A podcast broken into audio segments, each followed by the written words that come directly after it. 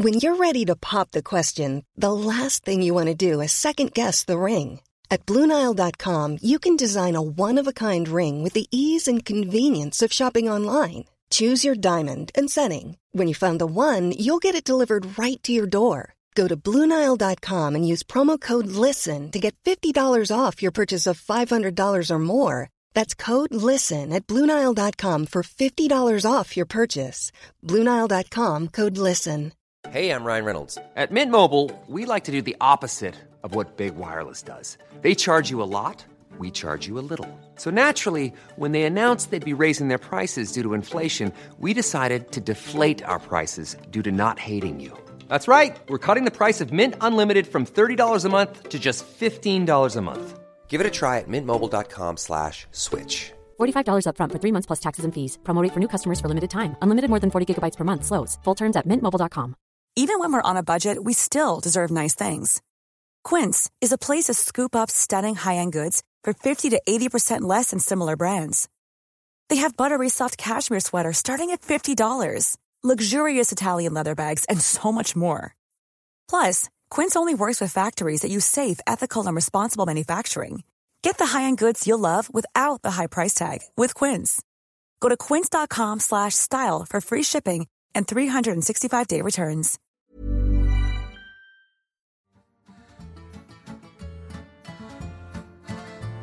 Looking for the best that European football has to offer? Well, you've come to the right place. Welcome to On the Continent. I'm Dotun Adebayo. I'm Andy Brassell. And I'm David Cartlidge. On today's Goal Scorers Feast, Bayern and Poland without Lewandowski. What does his absence mean to his club's fortunes in the Champions League and in the Bundesliga? And where to next after Man City for Sergio Aguero? Bayern? Hmm. Barcelona? Hmm. Atletico? We'll come back to that. And under 21s in the international spotlight. So, first of all, let's talk about the absence of uh, Europe's on form goal scorer for the last uh, few seasons. You know, Lewandowski in your team, you're going to get goals, but he's not in your team at the moment if you're Bayern or if you're Poland. Andy, how big a blow, first of all, is the absence of Lewandowski to his team, to Bayern? It's, it's big, Dotun, and I think there are two sides to this. Firstly, I think losing Lewandowski at any point is huge for Bayern. Um, one, because we know the amount of goals he scores for them. He scored, what, 41% of their goals in the Bundesliga this season. And um, he's was was on course uh, to easily beat Gerd Muller's uh, season record of 40s on 35 at the, the, the moment in the Bundesliga um, because he, he, and we don't really know how Bayern play without him because he so rarely misses games. He's just incredibly durable. Um, he doesn't like to rest. Um, you look at say Sandro Wagner, who um, turned up as it looked like the ideal uh, locum for Lewandowski um, a couple of years ago, and he quickly got bored of it because he thought, well, where are the opportunities to to play? You know, I'm, I'm maybe getting five ten minutes here and here and there, and and that's it. I think the the brochure was a lot more attractive than the the day to day, and um, that's why. And I, I, guess it happens quite a lot in modern football with um, elite strikers, particularly with a lot of teams playing with only one centre forward. It's like you know how how do Spurs get back up for Harry Kane? You know how do you sell um, a future of not really playing to a player who's good enough to to step in and you know at, at least hit 75 80% of the, the, the level of that player and the reason they've got to get used to playing with Lewandowski is, is not just about the goals, though. It's about everything else that he does. And that's what made him such a star at Dortmund in the first place. And why they made such an incredible botch of their succession plan for him. Because um, when Lewandowski went, in uh, 2014. Um, Jurgen Klopp and Dortmund tried to replace him with not one striker, but two strikers in Adrian Ramos and uh, Ciro Immobile. Neither of them really worked because they realised that not you couldn't get one player to replace Lewandowski. Because if you've got someone who's your goal scorer, your hold up man who likes to fight defenders and my goodness, he likes to fight defenders. Uh, he really relishes the physical part of the game. Someone who can make runs into space and open up space for his teammates. Um, someone who can even drop and make a pass, which has been required of him a little less at, at Bayern, admittedly. He performs enough functions for that team to mean it requires a mini evolution to replace him. It's not just a case of um, struggling to replace him with a player of the requisite quality because clearly Bayern have a fantastic squad, and I, I still have them as as title favourites, and I still have them as just about favourites um, to to get through against Paris Saint Germain in, in in the Champions League, and that's what come where we come to the second part of it. It's not just the injury; it's the chronology. The fact that Bayern are going to Leipzig on Saturday, who are four points behind them in the Bundesliga at the moment, and Leipzig couldn't have a better opportunity. Maybe, I don't know, maybe you could argue this puts a little bit too much pressure on them. And the other thing is that they've got this uh, Champions League quarter final with PSG in a, a rerun of, of, of last um, of last season's final. Now, obviously, it's all over the German papers today that um, Lewandowski has been ruled out for a month. He's planning to come back in two weeks, which is him all over is targeting the second leg. It looks like of um, the, the the Champions League quarter final with Paris Saint Germain. A lot depends on what happens in that first leg, I suppose. But David, I think it's not just the, the reality of playing without him. It's it's a big psychological blow, isn't it? And it, it gives everyone else a lift. Yeah, absolutely. I think you know Lewandowski is now recognized as one of the most prominent figures in the game. Um, and I think if you are an opponent, firstly, coming up against that, you know that he isn't there. And there certainly isn't a player of his level to come in and replace him. Then you are going to approach that game differently. You're not going to completely switch off, of course, but you do approach things in a different way. You're, you're not as concerned. You have maybe a bit more confidence. You'll look at it as like, hmm, have we got more of a chance now in this game? We perhaps had a, you know, perhaps the game was 50 50 before. Maybe now, we, we, you know, we've got a 70% chance, maybe more. Um, and so I think they'll look at it like that. As for Bayern as well, it's again, it's a, it's a double edged sword here. You know, uh, they will feel the repercussions of, of not having him there, and not only for the actual senses that you pointed out in terms of his movement and what he offers the team outside of goals.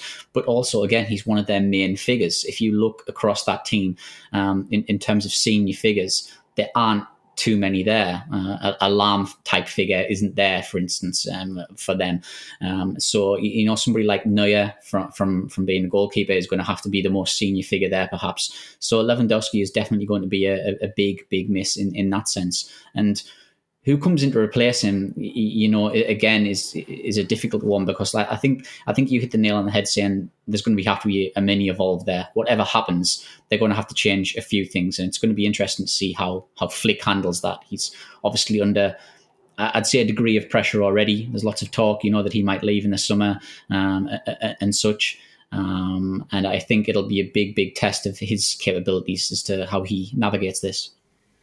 Yeah, the I, wonder when you look at these two things. In case anybody doesn't know, Lewandowski got injured playing against Andorra, and clearly he was missed by the Polish team when they took on England uh, last night. But they, I, I wonder when you look at it from the Bayern perspective, which one of those two important fixtures, or which one of those, yeah, two important tournaments over the next few weeks you will miss Lewandowski in the most. Can they weather the storm better in the Champions League um, in the first instance against Paris Saint Germain, or can they weather the storm, the absence of a storm of Lewandowski not being there, um, better in the Bundesliga? If you know what I mean, Andy.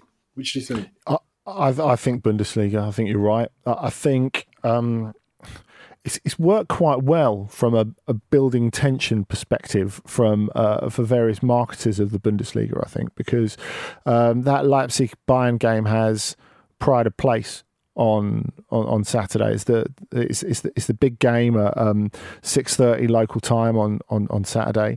The fact that it's at Leipzig and the fact that they're going out uh, um, there with Lewandowski, it, it does sort of breathe a bit of excitement into the title race that perhaps hasn't been there. You know, we felt Leipzig just about clinging on, but you know, do we really believe that Leipzig are going to overtake them? I think it does take a, a, a little bit of a jump to think that that will happen.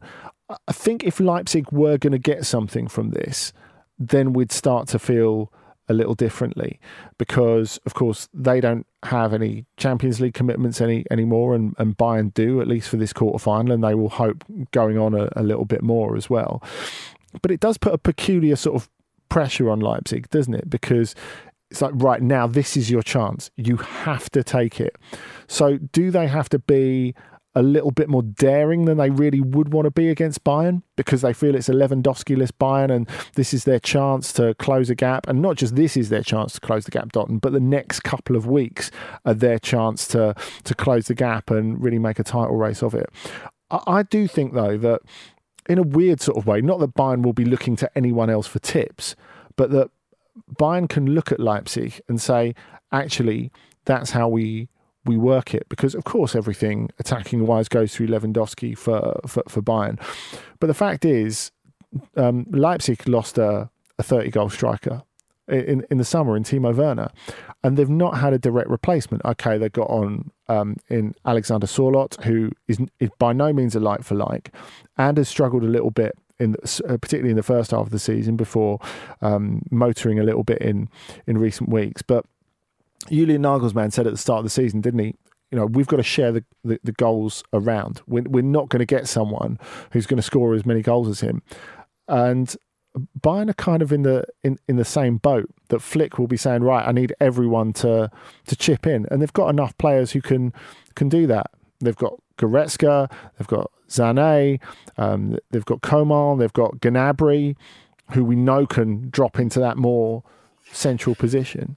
So I'm sure they will have rationalised it already. Surely, David, they would have rationalised that in the Champions League as well. Yeah, absolutely. I mean, I think I'm, I'm glad Andy brought up Gnabry because for me, he is the one that I think they could use and, and not feel the the loss of Lewandowski as much. I think he's somebody who could be used like that. Um, he's done it before for Germany, um, if I'm correct. There, he's played that more advanced role. He's certainly shown he's capable of it, um, and I think mm. he's somebody, especially if we talking from a tactical point of view here in terms of his positioning and his movement, the actions that he makes, that he could potentially bring something to the table um, to, to make up for that, that loss of Lewandowski. And I think that's the thing, isn't it? You look at Gnabry's record for Germany in terms of goal scoring it's almost Lewandowski esque. He's going on at almost a, a goal yeah. a game for the senior team. It's, it's really, really impressive. So I, I, I agree, David. I, I, think he can step in and, and do that. I think as well, if you look at Bayern as an overall prospect, they're in a much better nick now. And going on to what you wanted to talk about, Dotun, in terms of the Champions League, they're in much better nick now than they were when they started off the knockout stage against Lazio, where they couldn't even fill up the bench. And um, Musiala, who you know, I think deserves to get his chance because he's been excellent. Of course, making his Germany debut in this international window. Um, Musiala ends up in there because they're short of players, and you know now they've got Pavard back. Now they've got Goretzka back, and Goretzka back makes an enormous difference to them. I think that's pretty clear. He's been brilliant for them over the last year, and probably their best non-Lewandowski player in that period. Um, I think Bayern look a far more difficult prospect for their competitors, and I do include Paris Saint Germain in this, um, coming into this, this this double header, than they did when they were really struggling. Because as we've said time and time again on the, the, the show as well, when players come back from Corona, you can't tell what sort of nick they're going to be in. Someone like uh, Joao Felix, for example, David, it's, it's taken him a while to get back to. I think that's something that's been largely overlooked about him. Like people have just expected him to to plug and play and, and, and been able to get on with it, which I think is unrealistic. We know the varying uh, effects it has on different people. Leon Goretzka, on the other hand, is a machine and has played exactly like people expect footballers to play when they come back from COVID, as if they've just had two weeks off, as if they've been on the beach, you know, which I think we're all a bit guilty of feeling about footballers sometimes.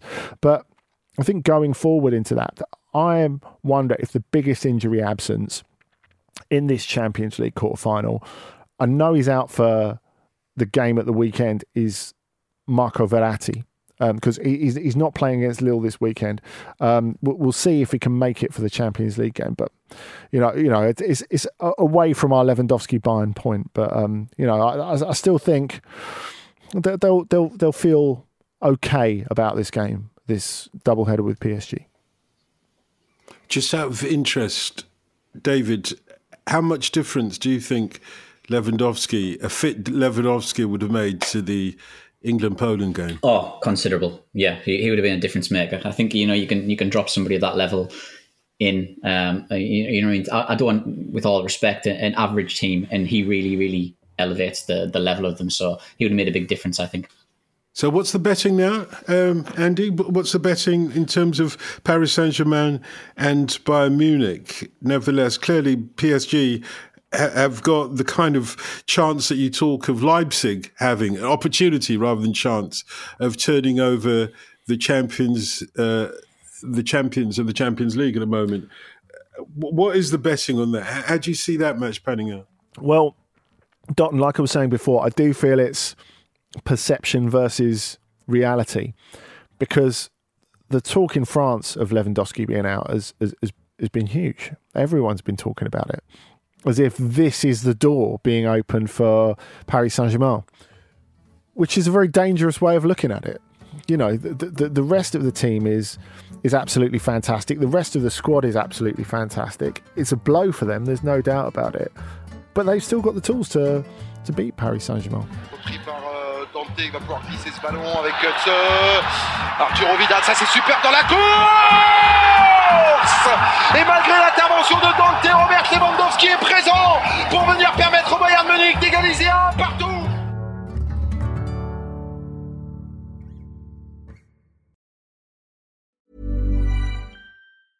Hey, I'm Ryan Reynolds. Recently, I asked Mint Mobile's legal team if big wireless companies are allowed to raise prices due to inflation. They said yes. And then when I asked if raising prices technically violates those onerous two year contracts, they said, What the f are you talking about, you insane Hollywood ass?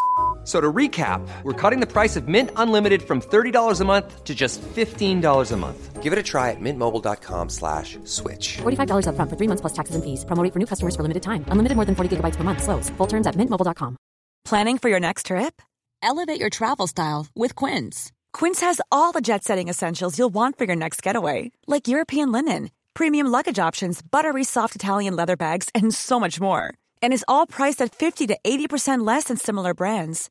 Plus, Quince only works with factories that use safe and ethical manufacturing practices. Pack your bags with high-quality essentials you'll be wearing for vacations to come with Quince. Go to quince.com/pack for free shipping and 365-day returns.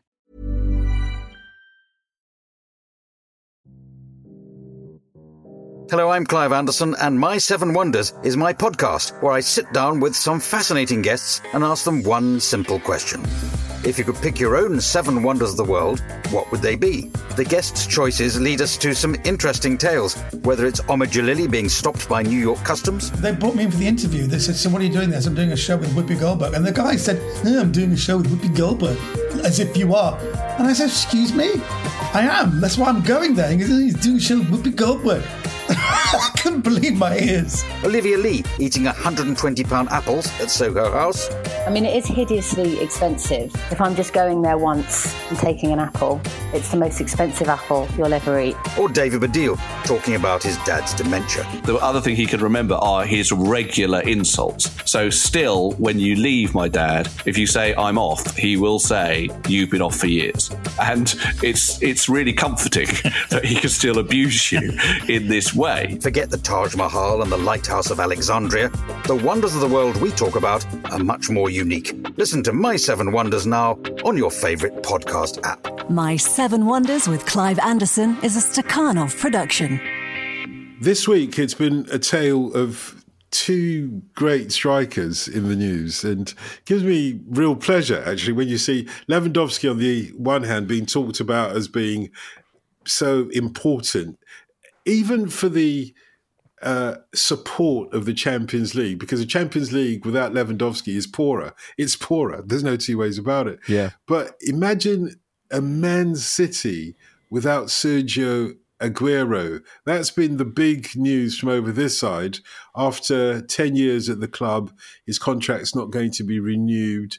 Um, all sort of friendly, no acrimony about it, but nevertheless, it almost seems as if you've taken a chunk out of the Premier League with Sergio Aguero leaving it because he was such a stalwart. So, and the conversation now is, David, on where he goes to next there have been all sorts of uh, suggestions. Uh, Paris Saint Germain seems to be an obvious one for as, as, the default European team for any top players who are looking to move. Uh, but there's a lot of Spanish interest with regards to Sergio Aguero, isn't there? Yeah, um, there certainly is. I think you know you, you look at it, um, especially Barcelona have been consistently linked with him um, throughout the years. Uh, Real Madrid had their time, they've been linked with him quite often. Um, you know, when he was at Atleti, of course, to, to disrupt their noisy neighbours. Um, and, so I think there's definitely two options there. Barcelona's probably the one I'm leaning more towards in terms of where I do think he would end up out of the, the Spanish giants. And then, of course, there's an Atleti return, which you do have to address as well, um, because he did play there. It's where he rose to prominence. Um, 97 goals he scored there, 70 of which were in the league. At the time of leaving, he was the 10th on the all time scorers list. Um, he was such a, a, phenomenal talent. There was, of course, that magical game um, in 2008 against Barcelona when I think it was the night that everybody learned who Sergio Aguero was. Um, so, yeah, his reputation in Spain is impeccably high. Um, so, yeah, I think he could end up in Spain, to be honest with you.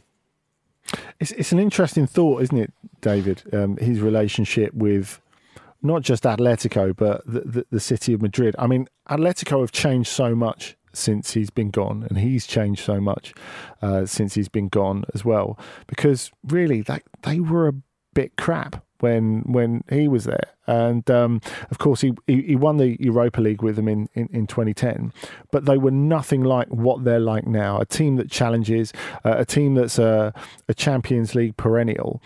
I mean, on one hand, it's a it's a beautiful ending to the story.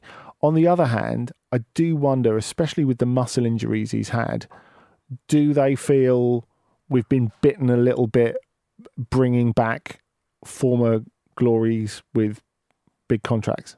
I mean, I'm not saying he, would be the next Diego Costa, but it's, it's got to make you think about that, right? Oh, 100%. I don't think, you know, you've got to look at their financial situation as well. And yeah, even though Aguero's um, going towards the end of his career, he's still going to command a decent wage. And yes, he is on a free transfer, but there's lots of fee. I always say there's no such thing as a free transfer these days when you look at signing on bonuses and, and, wages and such.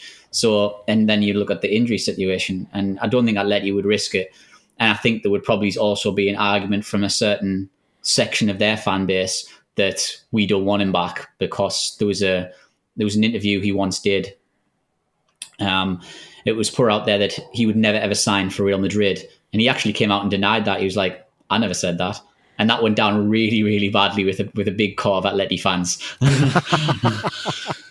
Actually, what David touches on there might have something to do with where uh, Sergio Aguero ends up.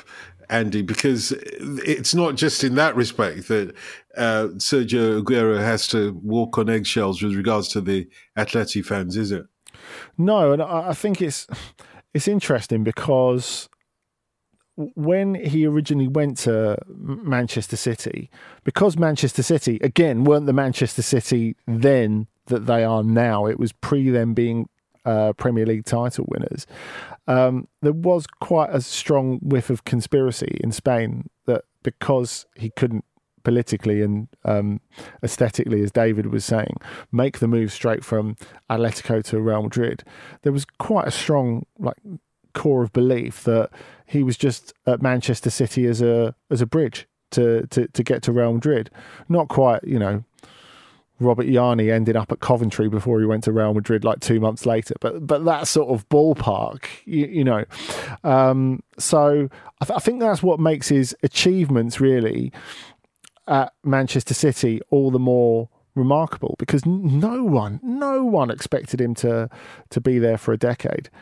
But when we talk about where he, he might go next, I I do wonder about Italy actually because you know that is a a place where the thirty something striker gets stuck in. I mean, I know with thinking um, at the moment of uh, Zlatan Ibrahimovic, of course, who's extraordinary and not representative of any movement or any trend. But, you know, then we go backwards to uh, Luca Toni, Di Natale, players who actually improved after their 30th birthday. Now, I'm not saying. Um, the Milan lab is, is, is what it once was in terms of being ahead medically and uh, physiologically of um, every other department out there in European football. Because I, I don't believe that's the case, but there is quite a convincing body of evidence to suggest that he could maybe get out there and you know have have a few more very very good years in Europe if that's indeed what he wants. Yeah, no, I, I think Italy's a you know Juve absolutely love a free transfer, so so they'll just look at it just because of that. Um, I think Barcelona interests me because you're talking about convincing bodies. And I think the body of Lionel Messi is extremely convincing. Just going to that new board and saying, hey, look, they messed up letting Suarez go. Why don't we get Aguero in and, and just fill that little striker hole, get those 20, 25 goals? I think that's an option that you you have to look at. Yeah, one more thing that we have to look at in this conversation. Obviously, if if uh, Aguero were to go to Barcelona, there are other players in the pecking order for Barcelona, um, and Antoine Griezmann comes to mind immediately. Uh, arguably, hasn't performed to the level that uh, was expected of him when he went there. Andy. Um, what would happen to him in that scenario of uh, Aguero coming there? And also, please do tell people what I was hoping you'd say earlier on when I threw to you about the uh, Atletico um, fans is the the greeting that Thibaut Courtois got when he showed up with Real Madrid, just to give us an insight into what Sergio Aguero might get if he chooses the wrong club in Spain. Well, one of the one of the wonderful features of um, the new stadium, the Wanda Metropolitano, which is not um, part of Atleti's old barrio, so it's it's maybe not got quite the same spirit, despite their efforts, the club to to, to bring that in. One of the things they did to um, Atleticoize it, I suppose, is put this kind of Hollywood style walk of fame outside the stadium with a, a, a little, um, I, I, guess, tile for every player who made 100 appearances for the club. And so obviously you've got some um, really loved and cherished players there. And uh, Thibaut Courtois is, is, is, one of those. Now, the first time they played Real Madrid, um, all the Atleti fans just dropped all their trash on it. And th- that, that completely covered that up and uh, that was yeah some something at the at the time. So I'm I'm not quite sure where Sergio Aguero would have to end up. Well, I do know where he'd have to end up for that to happen. I, think uh, that they're another club in Madrid who've had uh, more than their share of old strikers. But but while we're talking about former Atletico legends, the, the Griezmann chat is is very interesting. I agree, Dotun, because um, whether or not Aguero were to come, there's got to be a question mark over his future. And you see him go away this week for France and be so productive. Of course, a, a, couple of big goals for them, that brilliant goal against Ukraine, and then the, the winner in Bosnia, in which was a really uninspiring France performance. And he, he helped them out of a hole. And just the level of consistency uh, of Griezmann at international level is extraordinary. You know, this week he also, as well as passing Trezeguet for the third in France's all-time scoring list, he passed Patrick Vieira for the most consecutive games played for France without a break. So Vieira was 44. Griezmann is now on 46 after that game against uh, Bosnia. And it's particularly extraordinary when you think how much he puts in. Now, I know a lot of people will look at him and think, oh, well, it's Diego Simeone Stockholm syndrome. But you ask people who are with him uh, um, uh, um, Real Sociedad, and they will say Griezmann was always like that. He always ran like a dog. He always put so much in, and that's what attracted Simeone to him in the first place.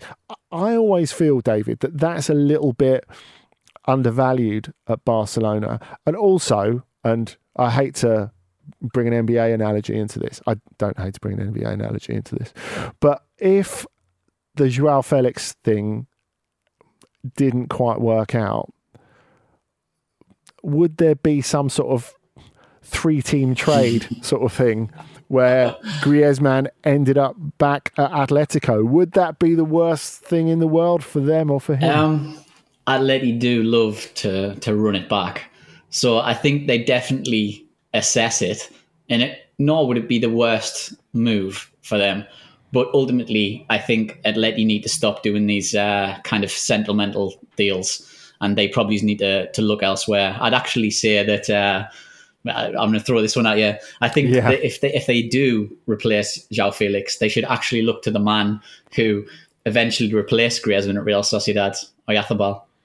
Oh, that's interesting. Yeah, just a really exciting um, winger at Real Sociedad who's who's grown into a more creative attacking midfield role.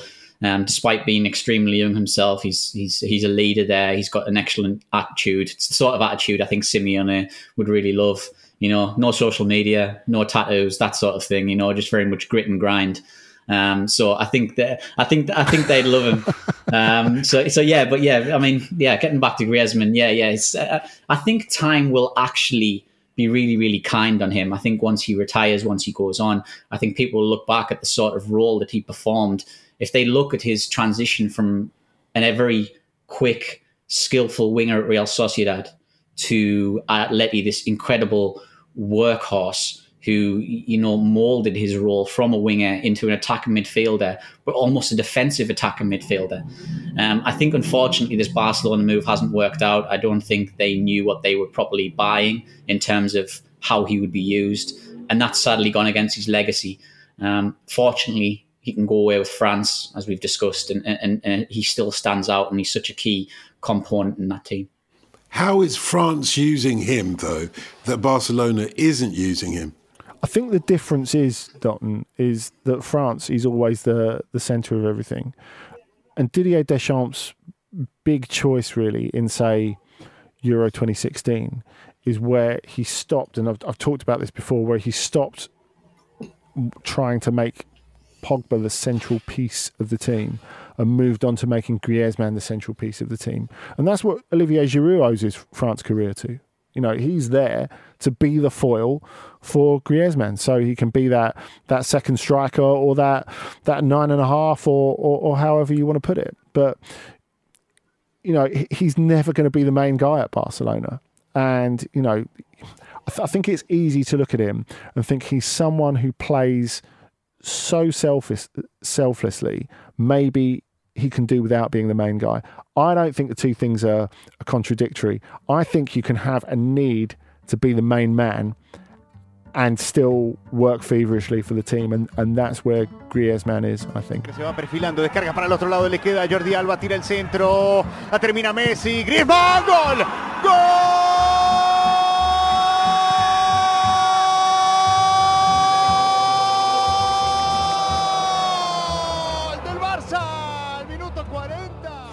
Let's shine the spotlight now on Europe's under 21 uh, group stage of the Euros. Disappointment from England, but all the other teams in Europe seem to have the best young players uh, around. I, I don't know where we should start on this one. Should we start with Spain and Portugal? David, um, they've got a lot of players coming through. That is worrying over the next few years uh, for anybody else who's in competition with them, that is. Yeah, absolutely. I think if if you look at the players that are coming through at under twenty one level, I'd say that Spain, Portugal, and France have probably got the biggest group of players that you could say, oh, well, they could be in the full national team side. Um, you know, they, they really, really stand out to that sense. Um, and and they've made the they've all made the the knockout stages that uh, begin in in May. Um, so yeah, in, in terms of the future and present, it looks really really good for those nations. Um, obviously, we should look at the the star players in these under twenty one groups, Andy. But I wonder, just on a broader level, whether it is the players that are making the difference, or it's the way that the play is conducted. You know, the coach is making the difference because we've got a golden generation as well, but we don't seem to be shining like the countries that David mentioned there France, Spain, and Portugal. Well, I, th- I think a, a, lot else has been said about Adi Boothroyd elsewhere in the um, Ramble Network. And yes, I am looking at you, Luke Moore. Um, I, I, think there's clear issues with uh, the, the, the, way England have been run. And I, I, think the fact that they have, as I said elsewhere, someone who's a manager rather than a coach in charge, I think is is a big issue um, for England, and they need to figure out how they're they're going to move on from there. But I think as well, we mustn't underrate the, the the, the talent of some of these other nations, as as, as David pointed out before. Um, now, I, I, think as as well, I, I, there's there's always a few that take take you aback a little. For me, it was the Netherlands who were particularly impressive when they uh, thrashed Hungary six one. And you, you think there, not only is there quality, there's real experience. A lot of players who've played very, very good level of football for quite a long time. And I know there's uh, Myron Boadu, for example, who um, David pointed out as uh, as one of his ones to watch in his excellent um, ESPN column with um, Tor-Kristian Karlsen before the game, and maybe we'll get into a, a, few more of those players in a in a minute. But you know, you look at uh, Koopmeiners, who I, I, think could do a, a, a good. Um, knitting things together midfield job for a, a, lot of teams in, in in the top flight of European football. Um, Gakpo's played a, a, lot of um, good quality football for, for, for PSV Eindhoven as well. And then you know you look at you look at Italy and you, you look at players like uh, Scamacca, who I think has been absolutely brilliant uh, for Genoa this season. I, I, think he can he can step up a level. You look at Patrick Cutrone, who's played in a couple of different countries already, um, which I, I, think makes an enormous difference. So he's onto his third different country, and I think that broadens your your football education. So to see what's out there as well, it, it's good to get out of the bubble. And I think whether you follow um, the Premier League or just La Liga or or whatever, I think it's easy to get that sort of locked in sense of, oh yeah, the young talent here is amazing. I mean, that is one of the, the, best bits about the Euro under 21 that it shows you what else is out there and you show you see where everyone else is is, is coming from. In respect of that, David, what what's the talent that you've seen? Who the uh, bright stars of under 21 football that we should keep an eye on for the future? There's one player, Andy's going to be very, very happy that I've brought him up. And uh, I think Wolves fans will be as well. But I thought Vitinha was sensational for uh, Portugal. Um, I think he's such a mature, intelligent player. Mm. He's a young player, but my word, he, he, plays like somebody who's 28, 29, who's got Champions League performances under his belt, titles under his belt. He's a very smart player. I love, you know, a bit of a number eight, likes to drop in between the centre backs, get the ball off them, initiate player.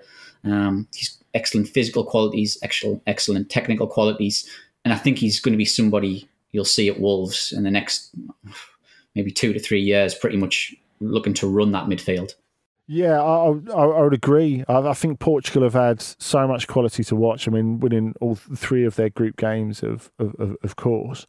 Um, but for, for, for me, I'm I'm all in on the Francisco Conceição hype train, and it was good to see him get the third goal against um, Switzerland. You know, he's he's bearing a big name.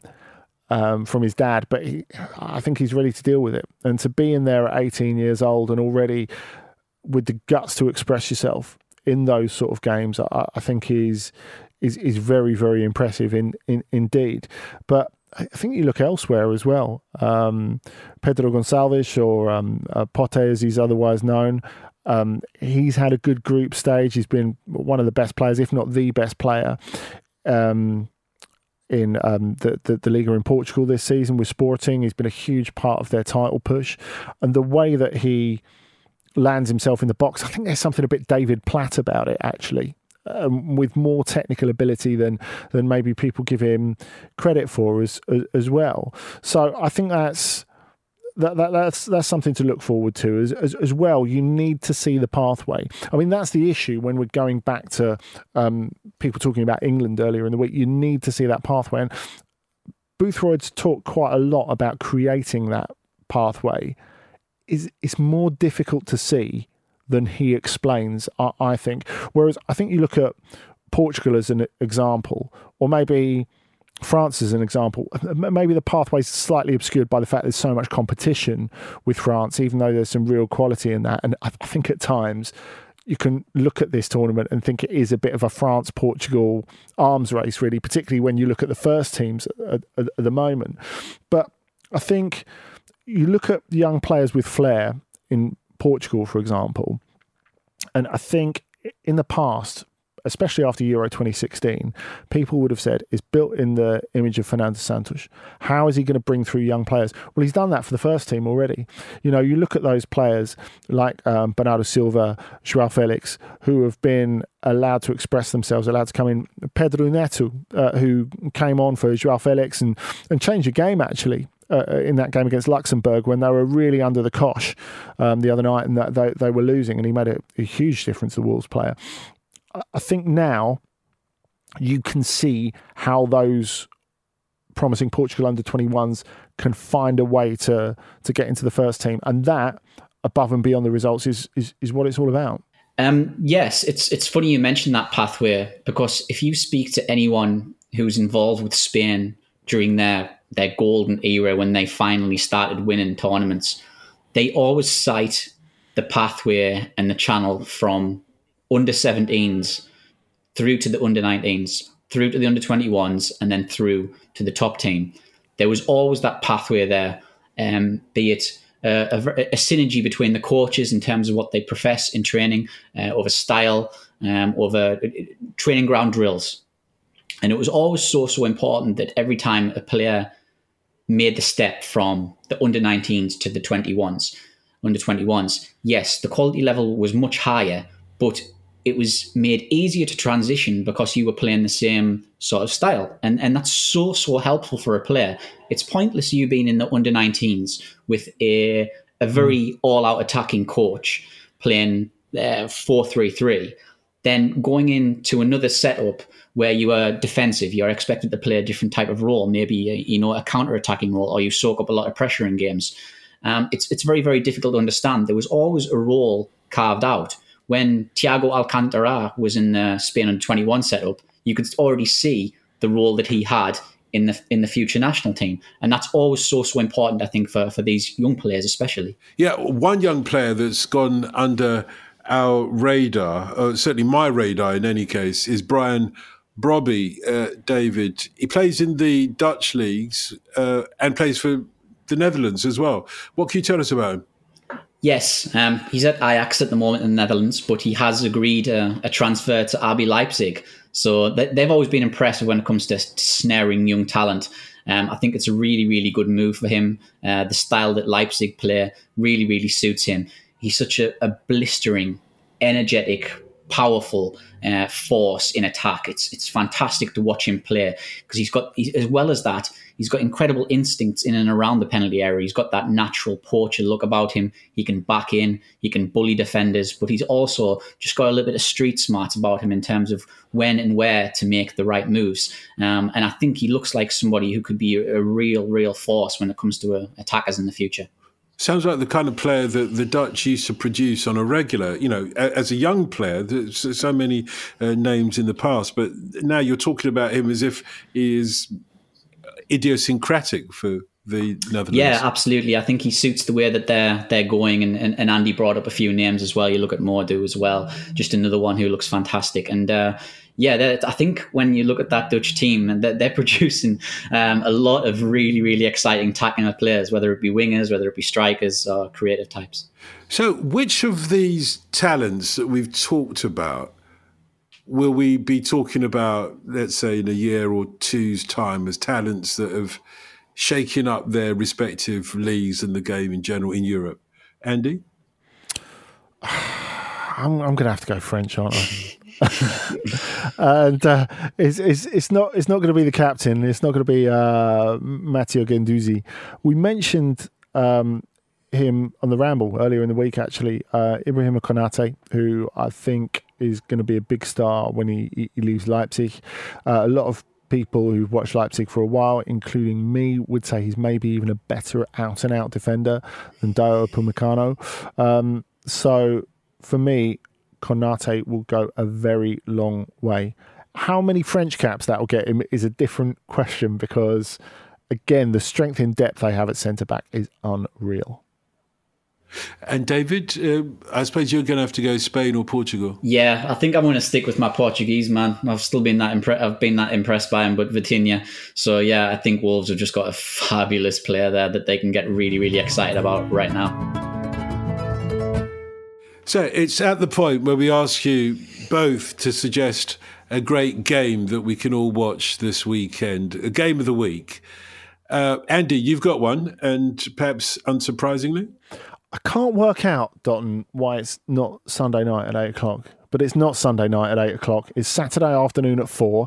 It's uh, Paris Saint Germain versus Lille, obviously because of Champions League commitments. Um, so th- th- giving giving PSG a little bit of extra rest.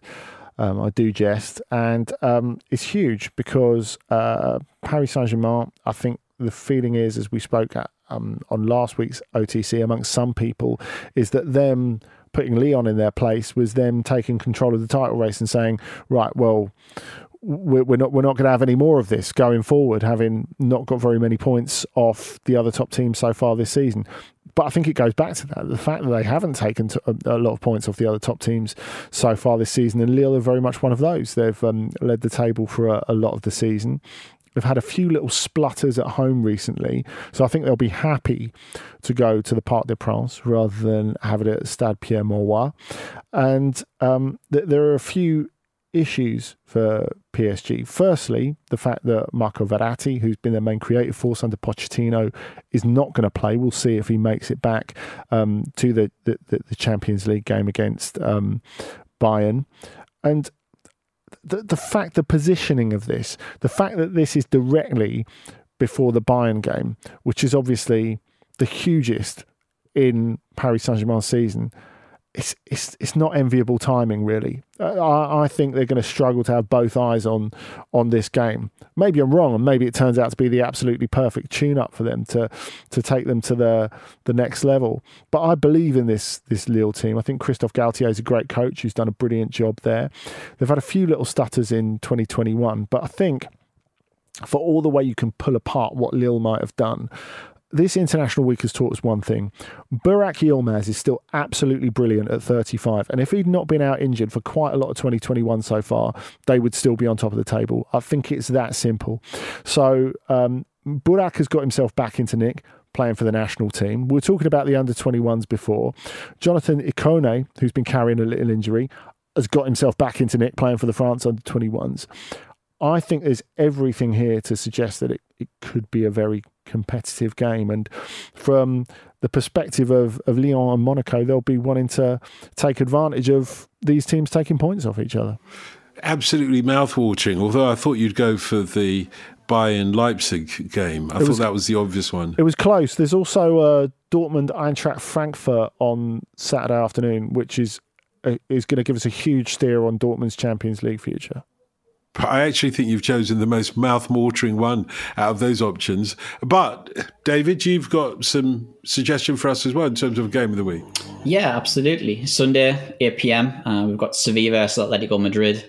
Always a game that's presented fireworks down the years. I think that you know this, if you look at this game coming into it, uh, both teams, you know, being bounced out the Champions League um, recently. Um, they've got the league to focus on. Um, Atleti, you know, have had that big, big lead at the top of the Liga for some time. It's now dwindled down, so a lot of pressure on them. Um, I think Sevilla are going to look at things and, and, say, can we add more pressure and also potentially try and secure a, a higher place in the league? Um, I think this one's going to be really, really interesting. There's not going to be many goals in it, I don't think, and it's going to be very tight. It's going to be a very, very tactical affair between, I think, two coaches who are going to be a little bit cagey at first, feel each other out in Lopetegui and Simone. Simeone, but I think we will see a winner at the end of this one, and um, I think Sevilla might be able to you know, put another spanner in La Liga's uh, title race again by beating Atleti. It would be great to be watching the same match as Sergio Aguero is watching.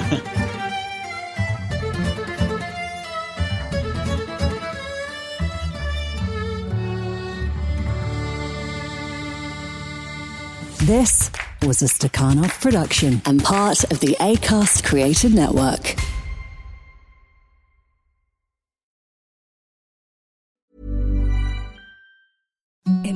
Softest sheets you've ever felt. Now imagine them getting even softer over time. That's what you'll feel with Boll and Branch's organic cotton sheets. In a recent customer survey, 96% replied that Boll and Branch sheets get softer with every wash. Start getting your best night's sleep in these sheets that get softer and softer for years to come. Try their sheets with a 30-night guarantee. Plus, get 15% off your first order at bollandbranch.com. Code BUTTERY. Exclusions apply. See site for details.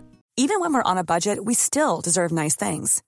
Quince is a place to scoop up stunning high-end goods for 50 to 80% less than similar brands. They have buttery soft cashmere sweaters starting at $50, luxurious Italian leather bags, and so much more. Plus, Quince only works with factories that use safe, ethical, and responsible manufacturing. Get the high-end goods you'll love without the high price tag with Quince. Go to quince.com slash style for free shipping and 365-day returns.